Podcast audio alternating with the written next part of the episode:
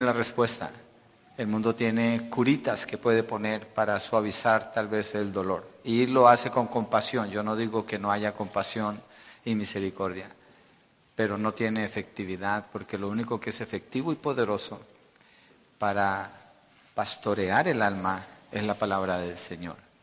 Entonces somos siete pastores, todos están bien preparados, son hombres muy estudiados y hombres con mucha experiencia en sus iglesias que aman esta iglesia y quieren apoyarnos.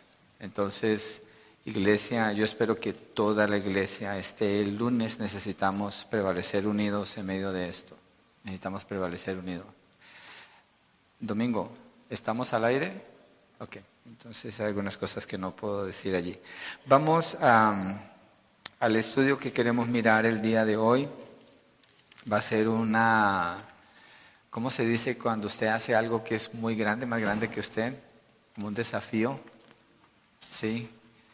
Ah, y es un desafío porque quiero que miremos el libro de Job, todo el libro de Job, son 42 capítulos. Obviamente no vamos a leer cada versículo, cada palabra, yo no creo que alcanzaríamos. Eh, la razón es porque es un libro en el que he pasado muchas horas, y no me refiero a ayer, me refiero a meses he pasado en este libro. Una y otra vez y otra vez y otra vez. Uno de los libros que más trabajo me ha costado entender de toda la Biblia ha sido el libro de Job. Y me di cuenta que la única manera que lo podía entender era pasar meses y meses en él. Pasándolo, pasándolo, una y otra vez, una y otra vez. Y creo que en el libro de Job podemos encontrar algunas respuestas, digo algunas, frente al sufrimiento. Porque el libro de Job nos deja ver el sufrimiento desde el cielo, el sufrimiento desde la tierra, el sufrimiento desde la persona que más está sufriendo, el sufrimiento desde la ola que causa cuando golpea a todo alrededor y a todos los que están cerca y cómo ellos lo ven y al final nos deja ver un propósito en medio de todo esto, yo creo que necesitamos mirarlo juntos. El título del mensaje es El misterio del sufrimiento. El misterio del sufrimiento, libro de Job. Pero antes de entrar al libro de Job, quiero compartir con ustedes, yo no sé si ustedes alguna vez han visto un librito de estos, es un himnario, es un himnario. Contiene cantos preciosos, en mi opinión estos son los mejores cantos que hay, los que están bien escogidos aquí. Y hay un canto que se llama It is well with my soul. Está en inglés y es traducido en español. En español el título que le han dado es Estoy bien. Estoy bien. El que lo escribió es Horatio Spafford en el año 1873. Y él fue inspirado por un evento que sucedió en su vida para escribir este canto. Es uno de los cantos más hermosos que tiene la iglesia. It is well with my soul. Voy a leer una, línea para que nos tengamos una idea de cómo es el canto para entender por qué estoy usando este ejemplo. De paz inundada mi senda esté, o cubra la un mar de aflicción, es poesía. Cualquiera que sea, a mi, que sea mi suerte, diré, estoy bien, tengo paz, gloria a Dios. Ya venga la prueba o me Satán, no, no, no amengua mi fe ni mi amor, pues Cristo comprende mis luchas, mi afán, y su sangre obrará en mi favor. Feliz yo me siento al saber que Jesús libróme de yugo opresor, quitó mi pecado clavólo en la cruz, gloria demos al buen Salvador. La fe tornaráse en fe, en feliz realidad, al irse la niebla veloz. Desciende Jesús con su gran majestad. Aleluya, yo estoy bien con mi Dios. Estoy bien, estoy bien. Gloria a Dios. Tengo paz en mi ser. Gloria a Dios. Él escribió este canto después de una serie de eventos. Su hijo de cuatro años murió de una enfermedad y fue un gran dolor para él y para su esposa y sus niñas. Después, en 1871, sucedió el gran incendio de Chicago. Si usted lee la historia, fue un evento atroce que sucedió allá. Se quemó gran parte de la ciudad y él perdió allí la mayoría de sus propiedades. En 1873 hubo un declive económico que afectó al sistema de negocios y le afectó más todavía a él. Este hombre estaba cayendo en la ruina. Después de eso, aún así hizo un plan para ir con su familia a Inglaterra. Él quería ir a ayudar a D.L. Moody. Si usted lee la historia de la iglesia, también puede encontrar quién era D.L. Moody, un gran predicador del Evangelio, un gran evangelista.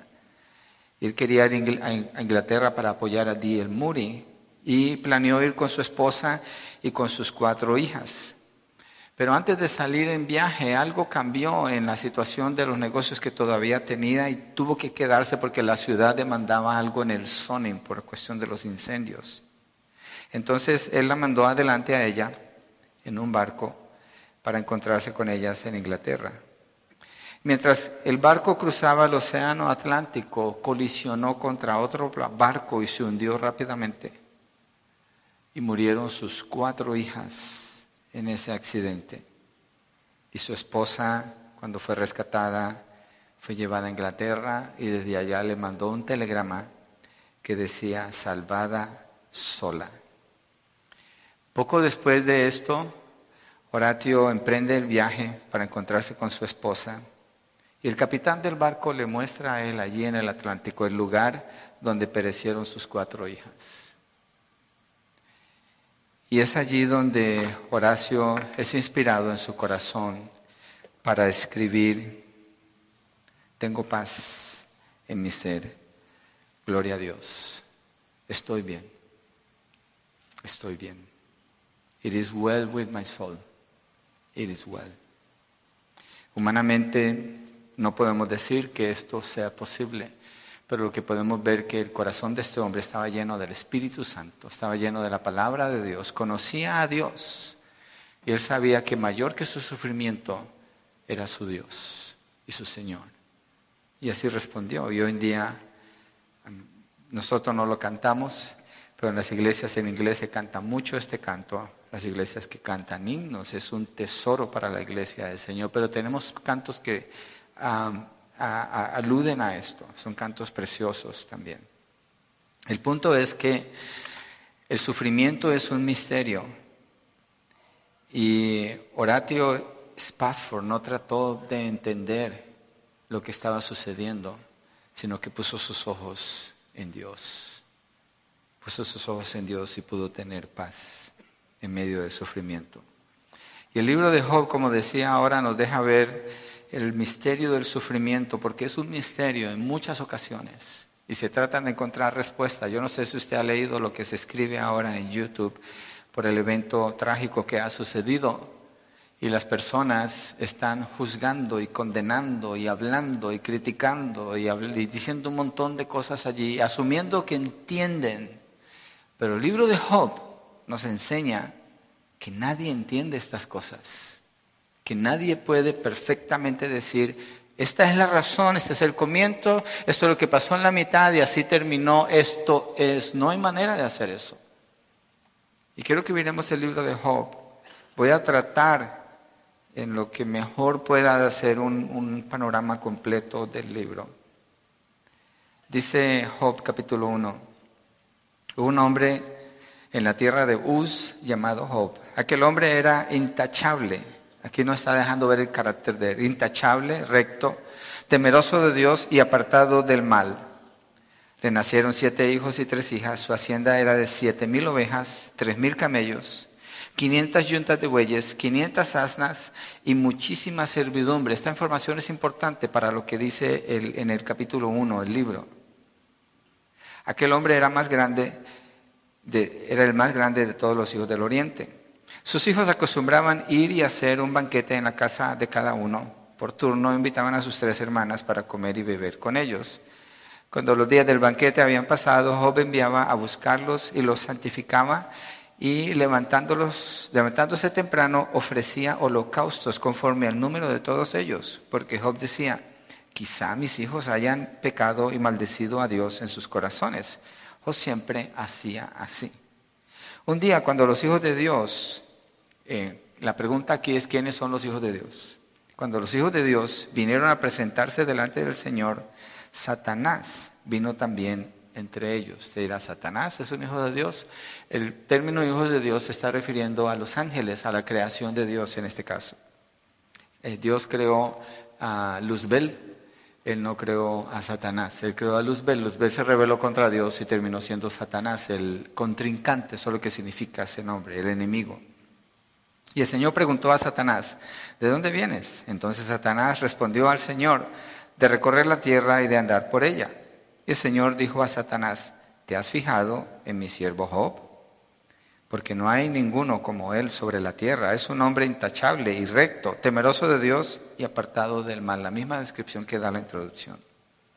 Satanás respondió al Señor, ¿acaso teme Job a Dios de balde?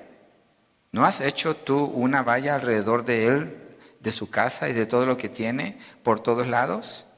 ¿Has bendecido el trabajo de sus manos y sus posesiones han aumentado en la tierra? Pero extiende ahora tu mano y toca todo lo que tiene y verás si no te maldice en tu misma cara.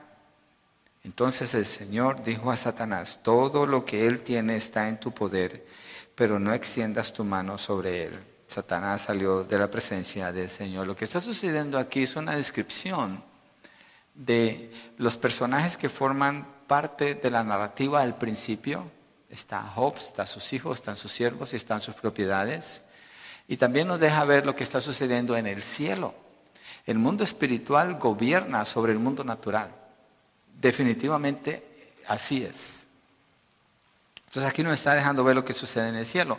Cuando Dios le dice esto a, a Satanás, Satanás responde con una pregunta. Y la pregunta de Satanás se parece a la pregunta que él hace cuando él habla con Eva en Génesis en el capítulo 3. Cuando Satanás toma la verdad de Dios, siempre la cuestiona, siempre la va a presentar con que Dios dijo, o de veras así es, o Él te sirve, Él te sirve de balde, porque tú lo estás protegiendo, lo has prosperado, le has bendecido en su trabajo, le has ayudado y todo lo tienes protegido. ¿Qué está diciendo Satanás?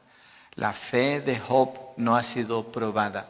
Por eso tú dices que es un hombre recto y que es un hombre íntegro.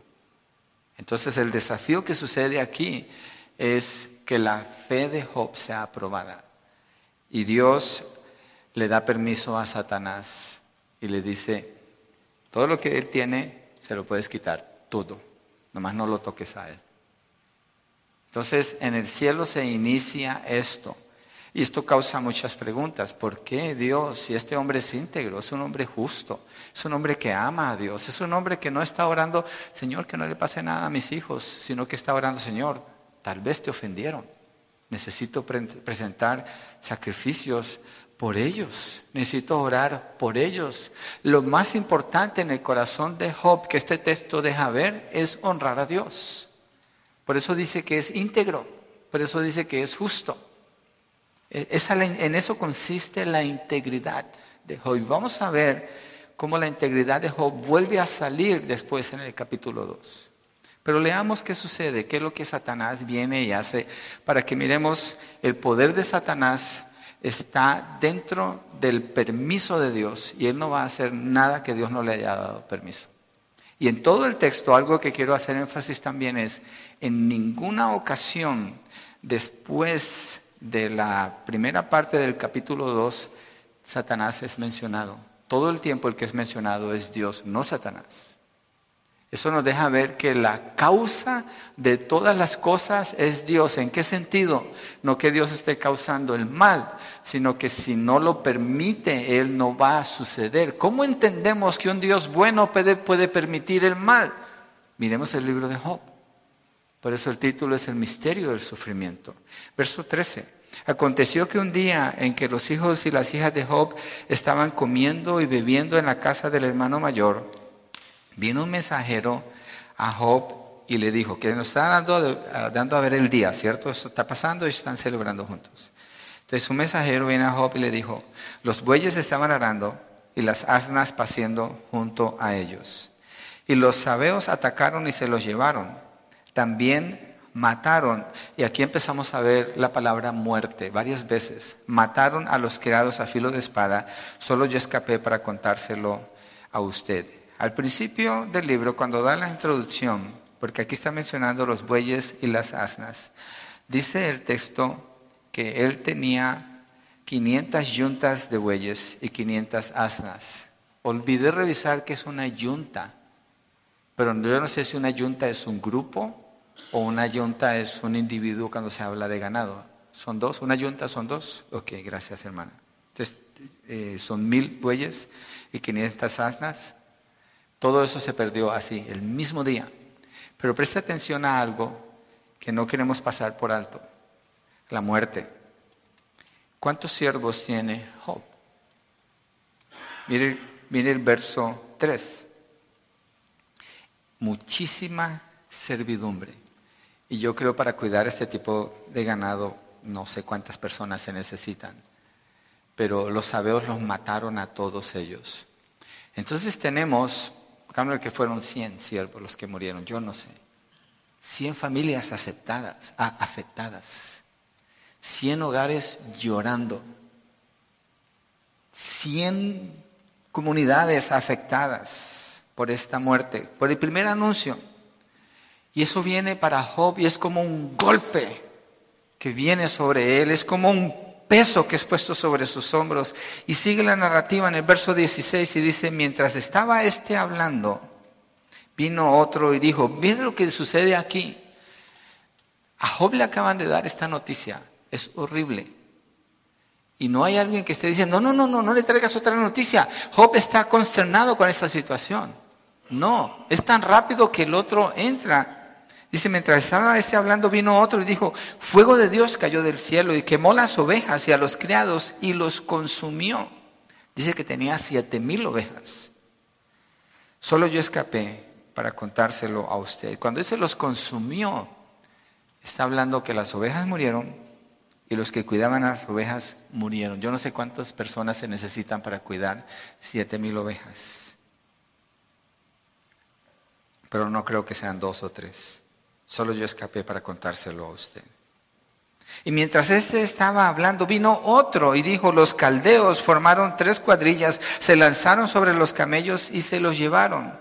¿Cuántos camellos tenían? Tres mil camellos. ¿Y qué más hicieron? Y mataron a los criados a filo de espada. Muerte, muerte, muerte, pérdida. Solo yo escapé para contárselo a usted. Y mientras éste estaba hablando, vino otro y dijo, viene el cuarto golpe, el martillo más pesado que viene aquí. Y dice, estaba hablando, vino otro y dijo, sus hijos y sus hijas estaban comiendo y bebiendo vino en la casa del hermano mayor, estaban en fiesta. Y entonces vino un gran viento del otro lado del desierto, es como un, un torbellino, y azotó las cuatro esquinas de la casa. Y esta cayó sobre los jóvenes y murieron. Solo yo escapé para contárselo a usted. Son cuatro noticias, una tras otra. ¿Quién está obrando aquí? Satanás. Satanás está obrando con la naturaleza y Satanás está obrando con gente malvada que viene a hacer este mal. Es Satanás. Dios le dio permiso a Satanás para hacer esto con Job. Diríamos que la condición en que se encuentra Job es una condición de quebrantamiento, de soledad, de angustia, de confusión. ¿Y qué, qué haría el mundo hoy en día? Mira, tienes que ir al psicólogo, tienes que tomarte esta medicina. Pero miremos qué dice el texto con un hombre íntegro, que ama a Dios, que tiene fe en Dios. Porque algo que se está probando aquí, acuérdese, la pregunta de Satanás fue, ¿de balde te sirve? Porque tú lo proteges. Quítale todo lo que tienes y vas a ver cómo te maldice en tu cara. Verso 29. Entonces Job se levantó, rasgó su manto Ellos usaban ropa larga en los tiempos antiguos y él parece que es contemporáneo de los tiempos de Abraham por la narración como la da el libro. rasgó su manto, se rasuró la cabeza. Job es una víctima de mucho sufrimiento en este texto. Pero Job es responsable de todas y cada una de sus acciones delante de Dios. Esa es la prueba que Satanás está trayendo sobre él. Él está siendo probado en su fe y en su corazón. Cuando dice que rasgó sus vestidos, cuando dice que rapó su cabeza, él tuvo que tomar un cuchillo, él tuvo que tomar algo con filo y hacerlo en el orden que tenía que hacerlo en su cabeza. Es un acto de humillación no tener cabello en ese contexto es algo de mucha humillación. Él hace un cambio en su cuerpo drástico, notable, visible para todos, de una condición de quebrantamiento y dolor en su corazón y está completamente humillado. Y dice que postrándose en tierra, adoró y dijo, Desnudo salí del vientre de mi madre y desnudo volveré allá. El Señor dio y el Señor quitó. Bendito sea el nombre del Señor. En todo esto Job no pecó ni culpó a Dios. Ahí está la integridad de Job. Job está sufriendo. Job no entiende lo que está pasando. Es demasiado. Esas cuatro noticias y terminar con la noticia de la muerte de todos sus hijos. Es horrible lo que Job está escuchando.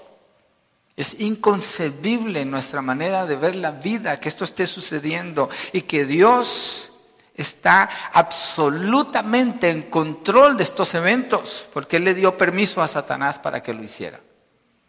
Pero nos muestra que Job, sufriendo todos estos golpes, es responsable de sus acciones, cada una de ellas. Y las acciones que Job toma muestran a una persona que tiene sus pensamientos cabales, donde tienen que estar, a pesar de que sus emociones están como un roller coaster, en todo lado, en todo lado.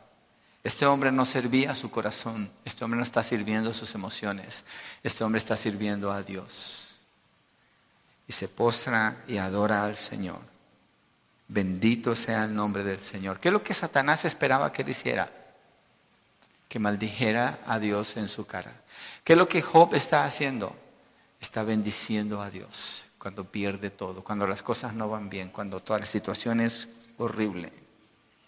Y dice el texto en el verso 22, en todo esto Job no pecó ni culpó a Dios. Hay una pregunta muy común cuando viene sufrimiento a nuestras vidas. ¿Por qué? Why? Hay otra pregunta que es peor que esa. ¿Por qué yo? Es peor que esa todavía. Porque es una negación de la soberanía de Dios. Pero es una realidad, puede ser así. Es fácil desde aquí decirlo. Otra cosa es estar en medio del sufrimiento. Pero tenemos un texto que nos está dejando ver qué pasa en la vida de una persona que tiene fe salvífica. Y lo que estamos viendo es que esa fe salvífica, esa fe salvadora, no se está quebrando. Está sosteniendo a este hombre en medio del sufrimiento y nos ayuda a entender que el sufrimiento, el dolor, la tristeza, la angustia, la opresión, o el ser víctimas no nos da derecho de actuar mal o de hacer daño. En, bajo ninguna circunstancia nos deja ver el texto esto. Y lo afirmo porque el mundo está afirmando eso ahora. Todo el mundo es culpable, pero no el que lo hizo. El texto nos está dejando ver aquí que Job, teniendo una fe salvífica, adoró a Dios en el momento en que recibió las peores noticias que podía recibir jamás un ser humano. Y miren lo que sucede en el capítulo 2, porque no termina allí. Satanás fracasó, en este punto Satanás ha fracasado porque Job está bendiciendo a Dios. Y si Job hubiera maldecido a Dios, ¿quién hubiera ganado? Satanás. Es una lucha espiritual. La decisión se toma en el corazón de qué hacer con su vida, honrar a Dios o deshonrar a Dios. Las circunstancias no determinan eso, es el corazón, un corazón rendido a Dios, corazón lleno de fe, fe salvífica. Capítulo 2, sucedió que el día cuando los hijos de Dios vinieron a presentarse delante del Señor, recuerden quiénes son los hijos de Dios, vino también Satanás entre ellos para presentarse delante del Señor y el Señor preguntó a Satanás, ¿de dónde vienes?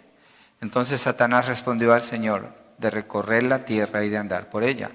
Y el Señor dijo a Satanás, ¿te has fijado en mi siervo Job? Porque no hay otro como él sobre la tierra. Es un hombre intachable, recto, temeroso de Dios y apartado del mal. ¿Por qué Dios puede hablar así de Job? Porque el centro de la vida de Job es Dios, no él, no sus bienes, no sus emociones, no sus sentimientos, es Dios. Por eso es que es un hombre intachable. Y Dios afirma, Él todavía conserva su integridad. Ese es el challenge, el desafío que comenzó en el capítulo 1. Él todavía conserva su integridad a pesar de que tú me incitaste contra Él para que lo arruinara sin causa. Satanás respondió al Señor, piel por piel. Si todo lo que el hombre tiene dará, sí, perdón, piel por piel, sí, todo lo que el hombre tiene dará por su vida.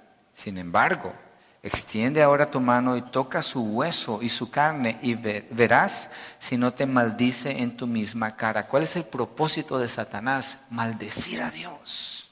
Mire, usted lee el libro de Apocalipsis cuando viene la gran tribulación sobre la tierra y está cayendo fuego y está habiendo destrucción. Y dice la palabra que ellos saben que es Dios y cuando el sol se calienta y empieza a quemar a las personas, ellos saben que es Dios y maldicen a Dios. Esa es la prueba que está sucediendo aquí. Eso es lo que está buscando Satanás, que Dios sea maldecido. Verso 6, y el Señor dijo a Satanás, Él está en tu mano, pero respeta su vida. ¿Qué quiere decir esto? Dios le está dando permiso a Satanás para que haga como quiera con Job, pero no lo puede matar. Una persona no se muere si Dios no lo concede. Dios es el que tiene dominio sobre eso también. Entonces Satanás salió de la presencia del Señor e, e hirió a Job con llagas malignas desde la planta del pie hasta la coronilla. Todo su cuerpo quedó lleno, amaneció lleno de llagas. Y Job Aquí la respuesta de él.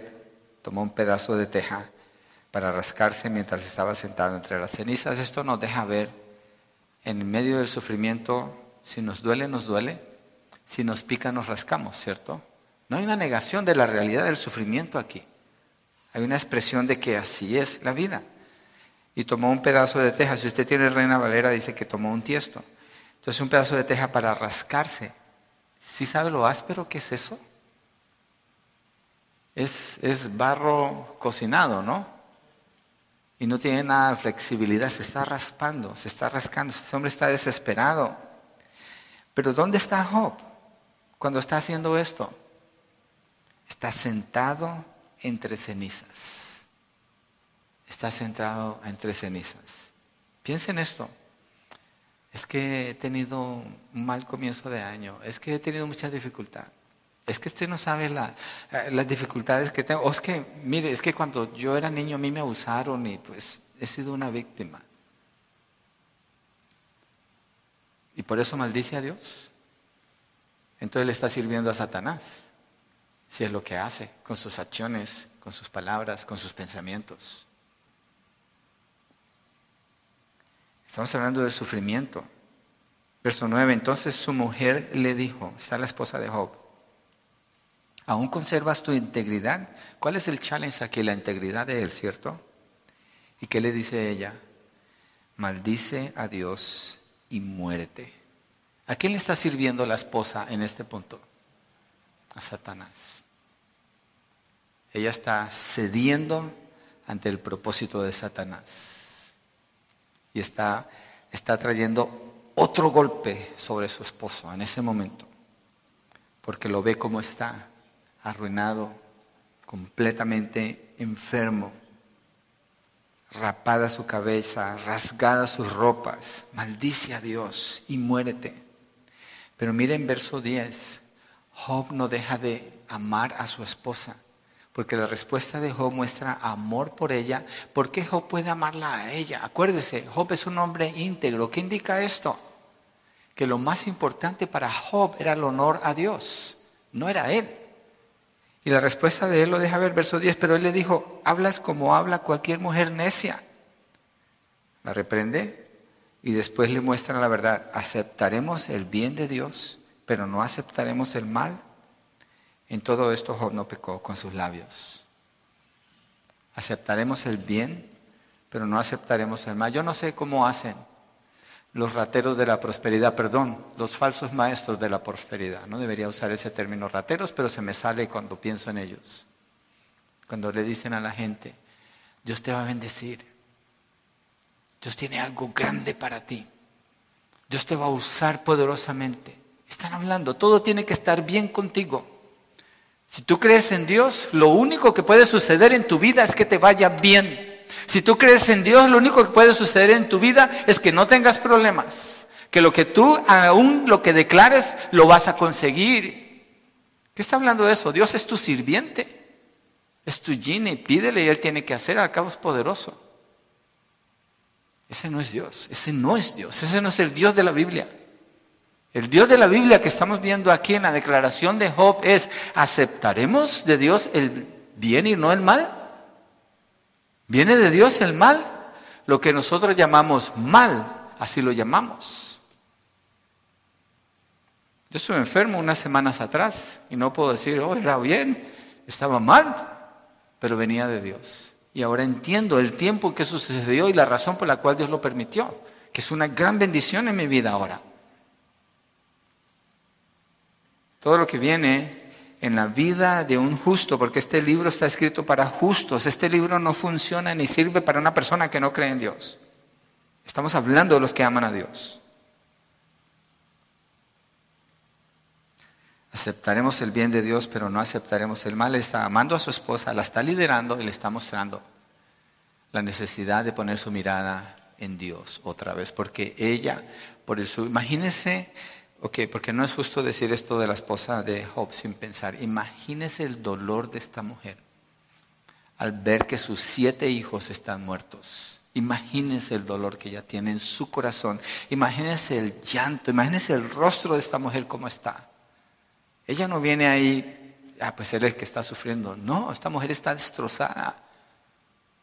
Pero ha sucumbido ante la presión de Satanás.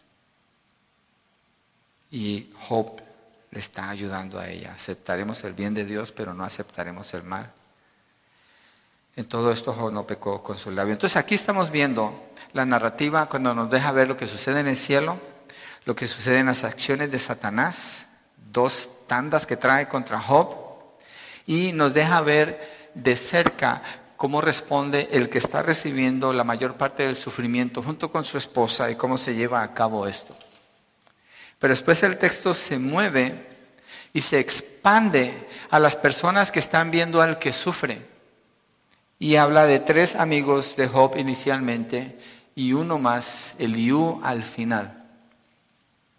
Entonces, cuando tres amigos, verso 11, de Job, Elifaz, el telamita, Bildad, el suchita y el subita, perdón, y Sofar, el Naamatita, eso se refiere a la región de donde son, oyeron de todo este mal que había venido sobre él y vinieron cada uno de su lugar, pues se habían puesto de acuerdo para ir juntos a condolerse de él y a consolarlo.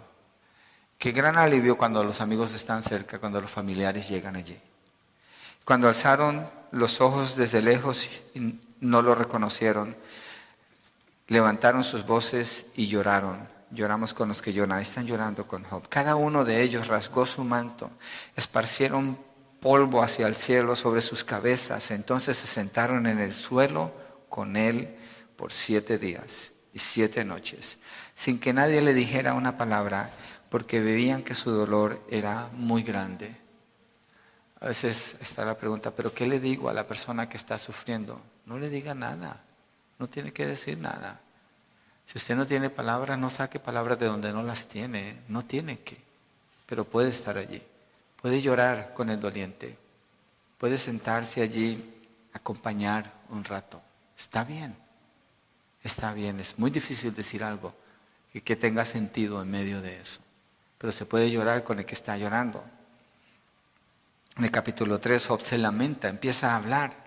Acuérdese, pasaron siete días en silencio, siete días de llanto, siete días donde ni Job ni ellos están hablando mucho. Después en el capítulo 3 dice, después de esto Job abrió su boca y maldijo el día de su nacimiento. Bueno, mene, pero no dijo que le daremos gracias a Dios por las cosas buenas. ¿Recibiremos de Dios lo bueno y lo malo? ¿Acaso no, no dijo eso Job? ¿Está una contradicción aquí? Aquí no hay una contradicción. Al final del libro dice que Job no pecó. ¿Qué es lo que está pasando? Job está maldiciendo el día que nació. Why not? ¿Por qué no?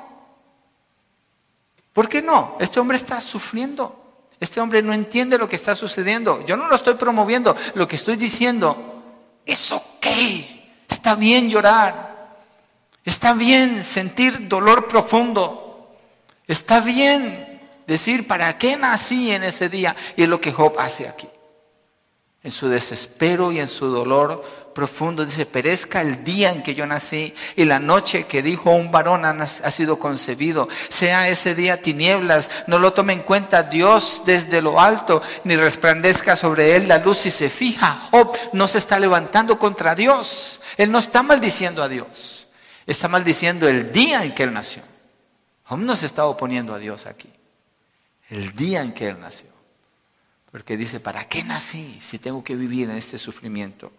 Verso 5, los que están listos para despertar a Leviatán, oscurezcanse las estrellas de su alba, que espere la luz pero no la tenga, que tampoco vea el rayar de la aurora. O sea, ¿para qué haber nacido?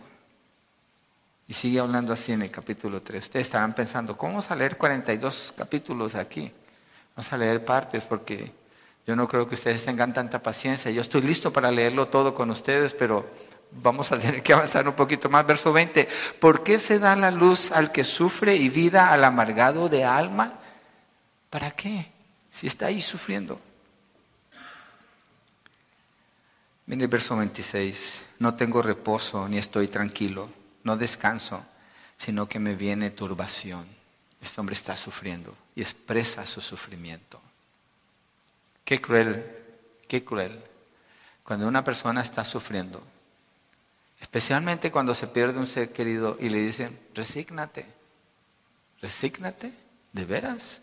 Yo odio esa palabra en los momentos de sufrimiento, la odio, porque es una palabra macabra en el sentido de que quita toda esperanza yo creo que quita toda esperanza a la persona que se le dice eso y se dice sin entendimiento. ¿O por qué lloras? No llores. Why not? Si le duele. ¿Por qué no? Si le duele, llore. Grite. Exprese su angustia. Está bien. De lo que está haciendo Job aquí en el capítulo 3. Mire el capítulo 4. Los amigos de Job estuvieron callados siete días, lloraron con él, lo abrazaron, no dijeron nada, estaban allí al lado de su amigo.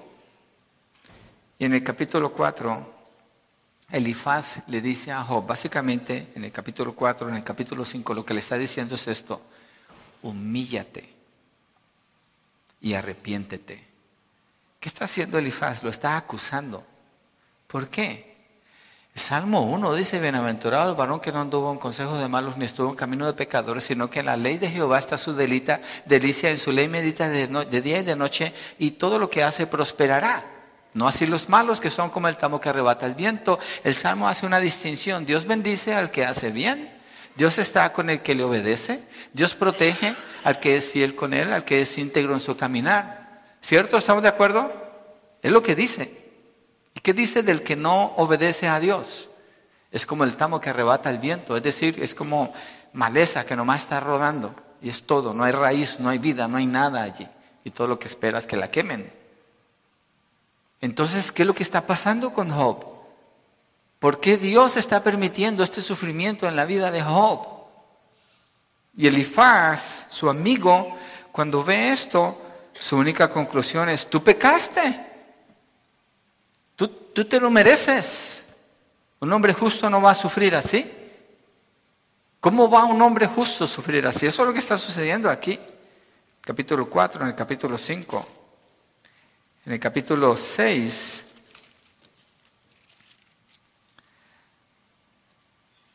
Job le responde a Elifaz, al que le está diciendo, tienes que arrepentirte, tienes que humillarte. Si pudiera pesarse mi sufrimiento y ponerse en la balanza junto con mi calamidad. Job expresa su angustia, su dolor.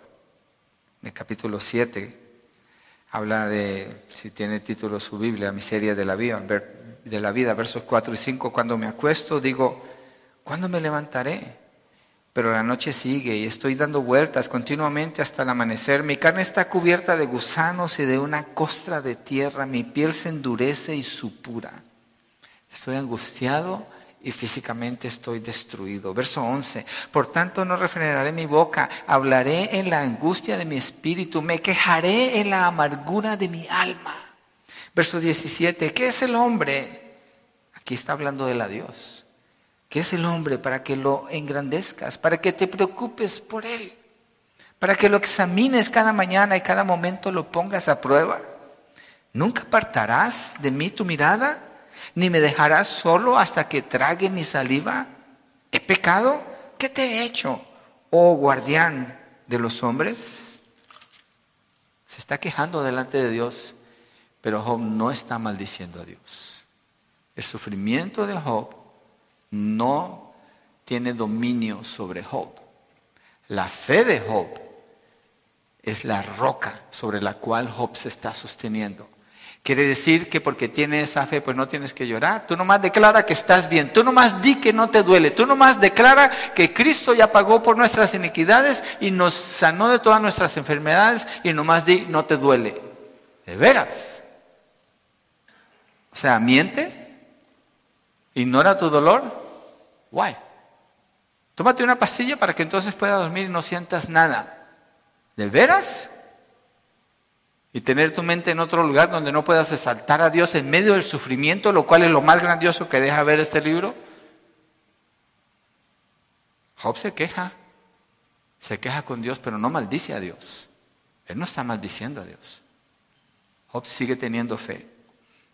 Y después en el capítulo 8, Bildad, otro de sus amigos, lo acusa y le dice, tú estás retando a Dios. Tú estás retando a Dios. Lo está acusando.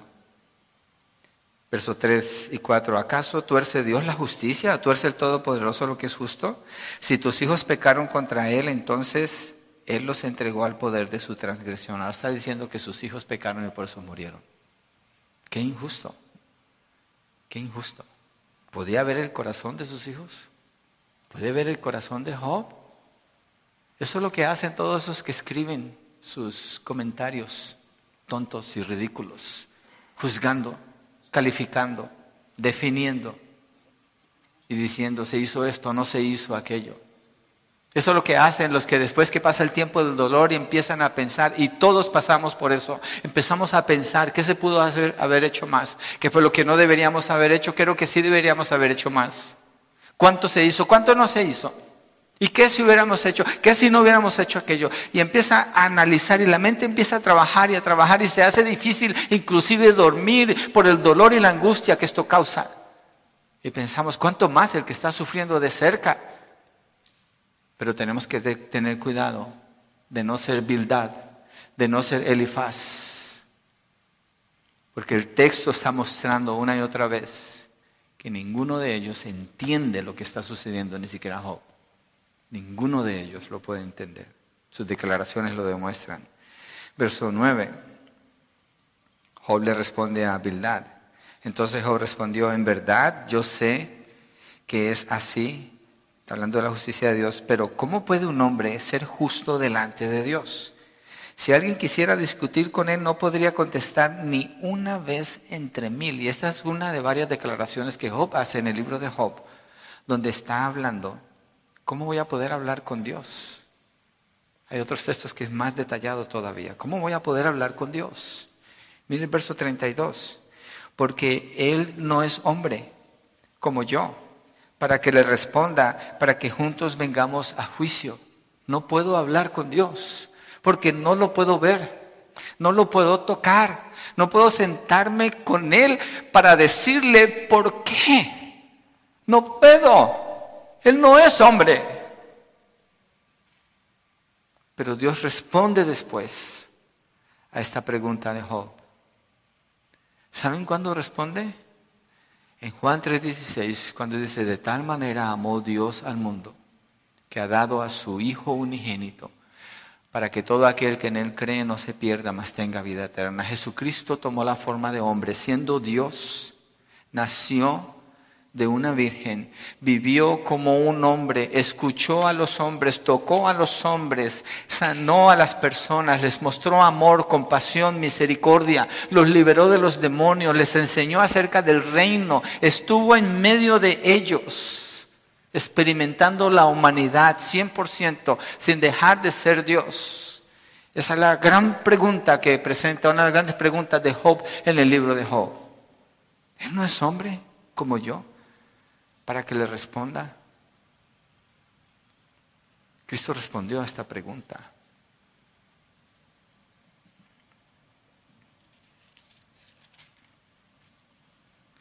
En el capítulo 10, en el capítulo Job se queja de su condición. En el capítulo 11, Sofar, otro de los amigos de Job, empieza a hablar. Y Job después de la declaración de, Sofar, porque lo acusan, los tres lo acusan a él, tú te causaste esto. Una vez alguien me dijo, usted hizo algo malo para que eso sucediera. Yo dije, bueno, usted no es Dios, solo Dios sabe. Él sabe lo que hace. Yo no lo entiendo, pero Él sabe lo que hace. No usaría yo el nombre de Dios para acusar a otra persona. Verso capítulo 12, Job habla del poder de Dios. Dice entonces, verso 1 y 2, respondió Job, en verdad que ustedes son el pueblo y con ustedes morirá la sabiduría. Estos hombres están hablando de su sabiduría, de su entendimiento de la situación, hablan de quién es Dios. Usted lee todos los versos y lo animo, lea el libro. Usted lee todos los versos, hablan de la justicia de Dios, hablan del poder de Dios, habla de que Dios bendice al que es fiel con Él y Dios va a castigar al que no es fiel con Él. Y Job dice, con ustedes se va a morir la sabiduría. ¿Por qué? Job dice, ustedes no saben, ustedes no saben. Cuando visitamos a una persona que está sufriendo, lo peor que podemos decirle a esa persona, yo te entiendo, yo sé por lo que tú estás pasando, mira, a mí me pasó eso. No, usted no sabe. Usted no sabe. Ninguno de nosotros sabemos. El único que puede saber es Dios. El único que puede saber es Dios. Verso 17 del mismo capítulo 12. Él hace que los consejeros anden descalzos y hace necios a los jueces. Verso 23, engrandece las naciones y las destruye, ensancha las naciones y las dispersa. Está exaltando a Dios, la sabiduría de Dios. vemos que la sabiduría de Dios es exaltada aquí. Nos encontramos con que la sabiduría es un gran tema en el libro de Job. Capítulo 13, Job se defiende, verso 3, pero quiero hablarle al Todopoderoso y deseo argumentar con Dios, otra vez sale este tema. Yo quiero hablar con Él. ¿Por qué me está haciendo esto? ¿Por qué no me deja respirar? Así dice Job cuando usted lo lee. ¿Por qué no quita su mano de sobre mí? Yo tuve un tiempo de mucho sufrimiento hace poquitos años atrás. Y un pastor que me visitó me dijo, parece que la mano de Dios está sobre ti ahora. Es todo lo que él me dijo y debes de sufrir por un tiempo. Y así era. Era la mano de Dios y hasta que Él no quitó su mano, no paró el asunto. Verso 15. Aunque Él me mate, en Él esperaré. Sin embargo, defenderé mis caminos delante de Él. Dice, ¿Dios puede matarme? Sí. Si Dios quiere, Él me puede matar. Está bien, lo entiendo. Pero Job dice, defenderé mis caminos, es decir, ustedes me están acusando. A sus amigos lo acusan a él. Y por un tiempo como que Job dice, sí, sí, yo pequé, pero después dice, claro, todos pecamos. Pero yo no pequé para provocar la ira de Dios a esta magnitud, no puede ser eso. Y Job defiende sus caminos. El capítulo 14 habla de la brevedad de la vida. En el capítulo 15 es el segundo ciclo de diálogos que hay aquí. Elifaz lo reprende otra vez, verso 5, porque, mire lo que dice, porque tu culpa enseña a tu boca y escoges el lenguaje de los astutos. Tú estás manipulando. Tu propia boca te condena y no yo. Tus propios labios testifican contra ti. Está diciendo, nomás cuando hablas, eres condenado por lo mismo que tú dices. Tú eres culpable. Tú eres culpable y Dios te está castigando porque tú eres culpable. Ellos no entienden el sufrimiento. En el capítulo 16, versos 11 y 12, Job se está quejando, dice, Dios me entrega a los impíos y me echa en manos de los malvados. Estaba yo tranquilo y él me sacudió, me agarró por la nuca y me hizo pedazos, también me hizo su blanco. Algo que sucede en el libro es que los amigos de Job nunca entienden ni jamás progresan en su entendimiento de lo que está sucediendo. Siempre lo acusan y lo acusan y lo acusan. Job entra en un proceso de queja, de lamento, maldice el día en que nació, dice todas estas cosas, pero empieza a hablar de Dios, empieza a hablar de la justicia de Dios. Y aquí cuando dice esto, parece que Job está empezando a entender, sí, Dios bendice a los que son suyos, pero parece que hay una excepción, hay una excepción a la regla, que la excepción a la regla indica que nadie entiende a Dios. Y nadie puede entender completamente el sufrimiento. Versos 20 y 21. Mis amigos son mis escarnecedores, mis ojos lloran a Dios. Ah, si un hombre pudiera discutir con Dios, otra vez sale esto, como un hombre con su vecino. Dios responde eso. Capítulo 18. Bildad empieza a describir al impío y dice que Job Sufre porque se lo merece. Se lo merece. Por eso está sufriendo. ¿No entienden? Capítulo 19. Job argumenta por su fe. Verso 25 al 27. Yo sé, y este es mi texto favorito de todo el libro de Job, esta declaración de Job. Yo sé que mi redentor vive y al, fin, al final se levantará sobre el polvo. No sé si acuerdan cuando celebramos el aniversario el año pasado, la hermana Miriam Apolinar cantó este texto. Precioso ese canto, precioso. Yo sé que mi redentor vive y al final se levantará sobre el polvo y después de deshecha mi piel, aún en mi carne veré a Dios, al cual yo mismo contemplaré y a quien mis ojos verán y no los de otro desfallece mi corazón dentro de mí. La declaración de Job está indicando, no es mi sanidad lo más importante, no es mi restauración lo que importa, aunque mi carne desfallezca, aunque me deshaga con esta enfermedad, aunque sea consumido por esta opresión, yo sé que mi redentor vive, el, el enfoque de Él es el Señor. Yo sé que un día lo voy a ver con mis propios ojos. Está hablando de la eternidad. Está hablando de esperanza. Job parece en el capítulo 3 como que perdió la esperanza, pero aquí en el capítulo 19 está hablando de con esperanza. ¿Por qué? Porque Dios es fiel, porque Dios es bueno. Dios no es malvado lo que está sucediendo aquí. Lo que pasa es que Dios está llevando a cabo sus propósitos que van mucho más allá del entendimiento del que sufre y de los que son testigos del que sufre. Ninguno entiende. Porque Dios no entra en ningún cajón donde diga solo así puede obrar Dios y no de otra manera. Eso lo hace el legalista y lo usa para acusar a otros y es lo que están haciendo ellos. En el capítulo 21, Sofar acusa a Job de haber rechazado a Dios y por eso le está pasando lo que está pasando, pero no sabe. En el capítulo 22 empieza un tercer ciclo de diálogos y viene más acusación de parte de Elifaz. Job responde en el capítulo 23, se queja en el capítulo 24, sigue Bildad hablando de la inferioridad del hombre, pero todo esto lo usan para acusar a Job. En el capítulo 26, Job se enfoca de nuevo en la soberanía de Dios. En el capítulo 27 describe al impío. Capítulo 28 habla de los tesoros de la tierra y la sabiduría. Sale otra vez este tema de la sabiduría. Mire versos 12 y 13. Pero la sabiduría, ¿dónde se hallará? ¿Y dónde está el lugar de la inteligencia? No conoce el hombre su valor ni se encuentra en la tierra de los vivientes. Lo que está diciendo de la sabiduría no está en las manos del hombre. La sabiduría no viene del hombre, viene de Dios. El enfoque es Dios.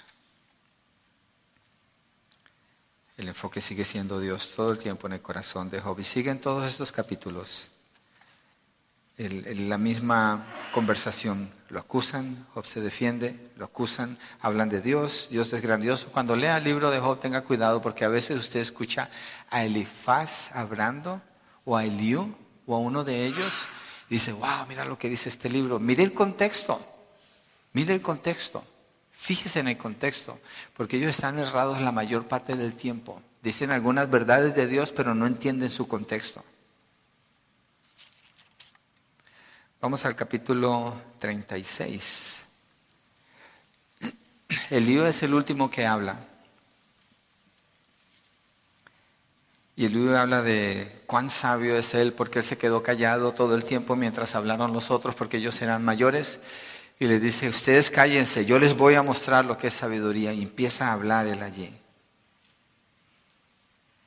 En el verso 10, y Eliú lo que hace que le dice a Job es, Dios te está disciplinando, Dios está disciplinándote, porque tú hiciste algo y Dios te está disciplinando. Está equivocado. Verso 10, Él abre sus oídos para la instrucción y ordena que se vuelvan del mal. Está hablando de disciplina en ese texto. Capítulo 38. Termina todo el argumento con los amigos de Job y Dios habla Dios ha estado en silencio todo ese tiempo. No sabemos cuánto duró esto en la vida de Job, nos dice el texto. Pero mire el capítulo 38, verso 4. ¿Dónde estabas tú cuando yo echaba los cimientos, cimientos de la tierra? Job quería hablar con Dios, ¿cierto? Varias veces dijo que él quería hablar con Dios. Dios está hablando con él aquí y le dice, ¿dónde estabas tú? Ciñe ahora tus lomos, verso 3, como un hombre, y yo te preguntaré y tú me instruirás. ¿Dónde estabas tú cuando yo echaba los cimientos de la tierra? Dímelo si tienes inteligencia. Verso 5. ¿Quién puso sus medidas, ya que sabes? ¿O quién extendió sobre ella el cordel?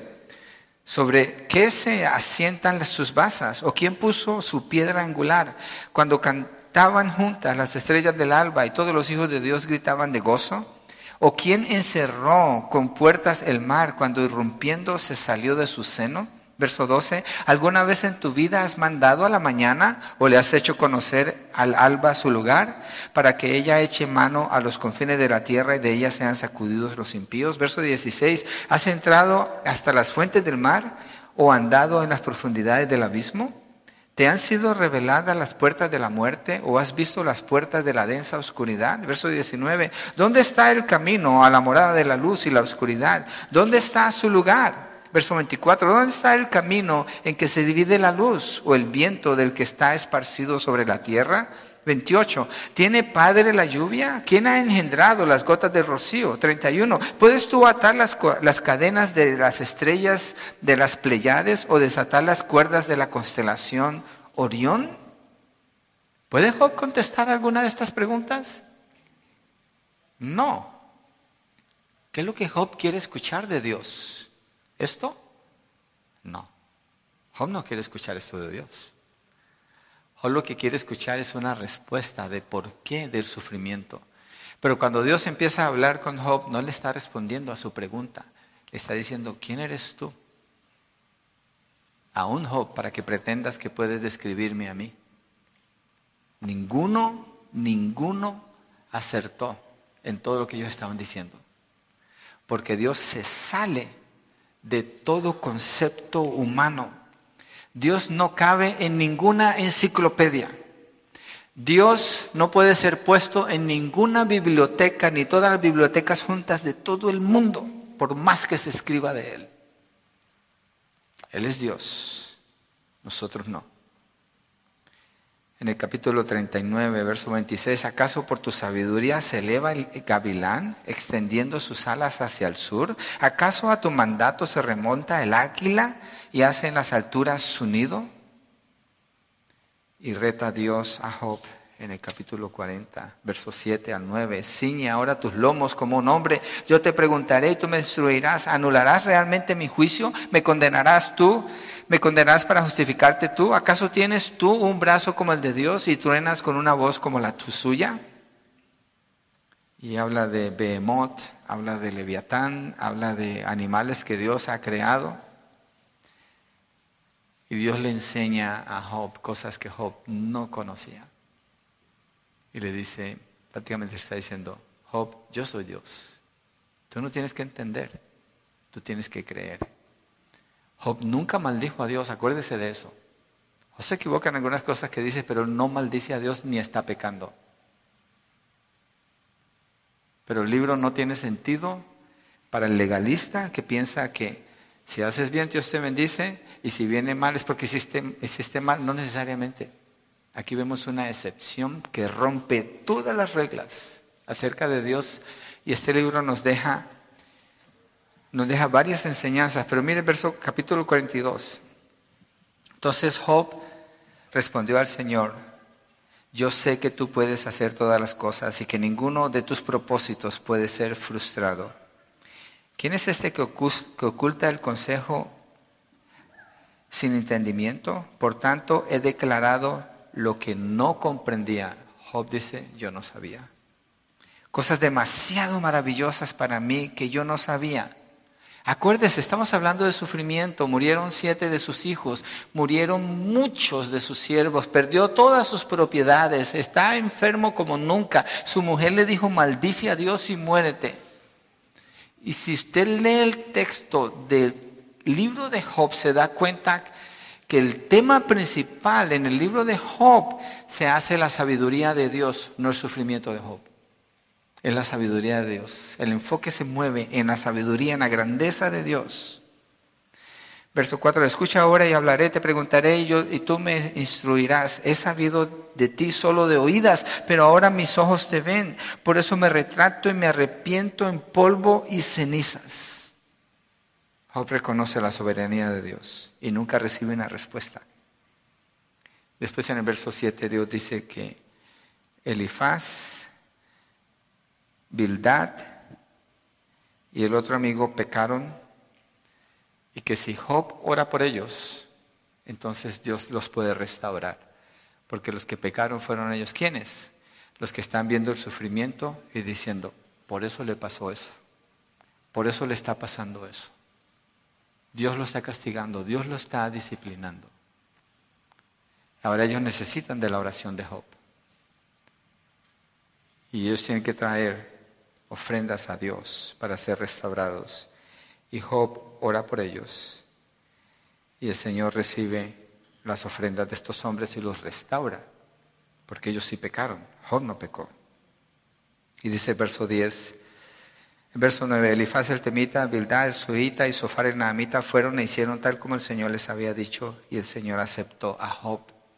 El Señor restauró el bienestar de Job cuando éste oró por sus amigos. Ni siquiera está orando por él, sino por sus amigos. Y el Señor aumentó el doble todo lo que Job había poseído. Entonces todos sus hermanos, bueno, todos sus familiares le traen regalos, lo consuelan, están con él porque lo habían abandonado eventualmente.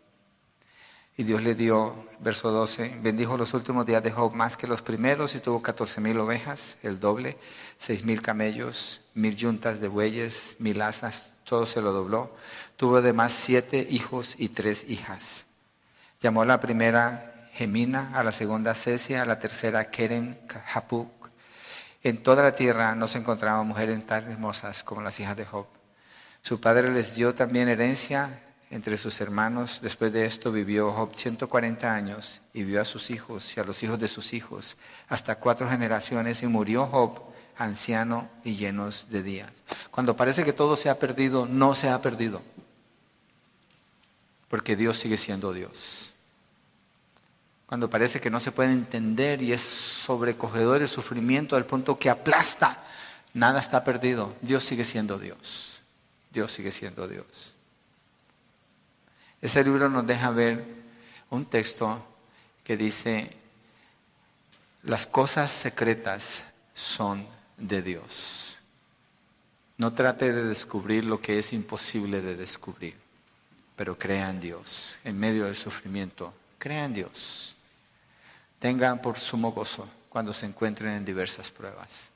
Y ese gozo, Job lo experimenta como cuando empieza a conocer más de Dios y se da cuenta, Señor, solamente había escuchado de ti, pero ahora te conozco. El sufrimiento lo llevó como un imán a pegarse al Señor, a buscar del Señor, a anhelar querer hablar con Él. Y Dios le habló a Job en el tiempo que le habló. Nunca le explicó la razón de su sufrimiento. Job nunca supo. Dios no tiene que explicarle a usted la razón de su sufrimiento. No tiene. Él es soberano. Si quiere que usted sufra, está bien. Él le va a ayudar en medio del sufrimiento, Él le va a sostener. La fe de Job nunca se quebró. ¿Por qué? Porque la fe de Job es la que Dios le dio a Job.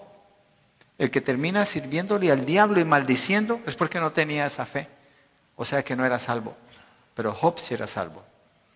Y Job sí prevaleció. Quiero leer siete lecciones del libro de Job, nada más las voy a mencionar. Primero, el cielo gobierna la tierra. Segundo, es inútil tratar de explicar plenamente los problemas de la vida. Acuérdese de eso. Tercero, los justos sufren. Es parte de la vida sufrir. Cuarto, en medio del sufrimiento el justo puede perseverar en la fe porque Dios es bueno. El justo puede confiar su vida en las manos de Dios. Quinto, Dios da el consuelo al justo sin dar la explicación. Sexto, para el justo el sufrimiento tiene un fin y también una garantía de la bendición de Dios. Séptimo, la fe salvífica no puede ser destruida. Y quiero leer Santiago 5.11, porque Santiago hace referencia, hace un comentario acerca de Job. Es un verso nada más. Dice, miren que tenemos por bienaventurados a los que sufrieron ¿Han oído de la paciencia de Job? Será uno de los propósitos de sufrimiento de Job su perseverancia. ¿Y han visto el resultado del proceder del Señor? Que el Señor es muy compasivo y misericordioso. Al final del sufrimiento, Dios es exaltado. Y si Dios escogiera que su carne desfallezca, y no haya una restauración total aquí en la tierra, el creyente puede estar seguro que va a ver al Señor cara a cara, personalmente. Lo que viene en el futuro para el creyente siempre es mejor, siempre es bueno, porque Dios es bueno. Y aunque no entendamos el sufrimiento, podemos confiar en Dios. Pero algo clave en todo esto es que Job esperaba la redención de su alma cuando dice, yo sé que mi redentor vive y él se levantará y yo lo veré con mis propios ojos. Está hablando de la eternidad. Si usted tiene esa esperanza, entonces usted puede sufrir. Yo no estoy diciendo que ninguno de nosotros sea Job. Yo no estoy tratando de comparar a Job con ninguna persona. Por favor, no lo van a tomar por ese lado.